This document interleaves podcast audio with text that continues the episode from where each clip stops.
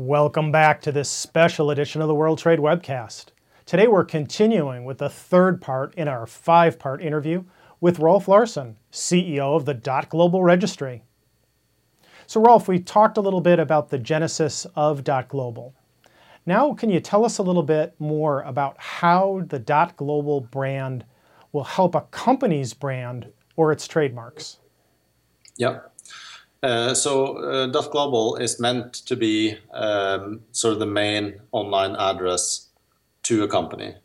Um, you, you often have a lot of domains pointing to a company's website, and a company's website, um, you know, could be uh, country specific or it could be um, sort of the main the main website. And, and usually, what you call the main site uh, website is the is your global website, and that's exactly what it's for. Is uh, is to have sort of a main entrance to a to a brand, main entrance to a company, and um, when you open that door, that's when you can navigate to to other parts of uh, of the information that you provide. Um, so we feel that uh, the glo- global brand is uh, is something that um, uh, has an umbrella effect. You know, you could uh, say that uh, Global is is the main access to the company, but you can also have many other access to the to the brand and to um, uh, to the website.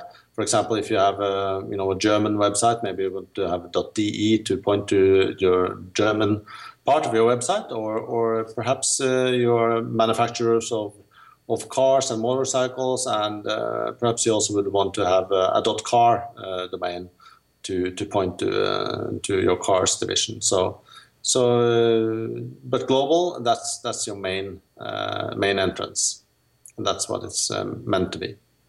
And equally uh, suitable for startups and multinational companies.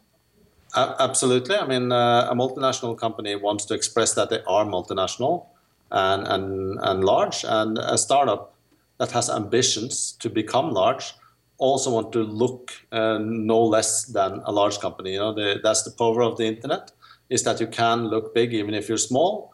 And, and that's the beauty of startups today. They have uh, so much tools to, to grow big quickly. Uh, but the brand must also look good and big from the beginning. That's important.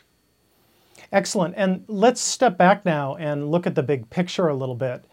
What's your vision for the future of the internet? I know that's a that's a sort of big question, but what's your vision for the future of the internet and in particular, how do you see Dot Global helping shape that vision?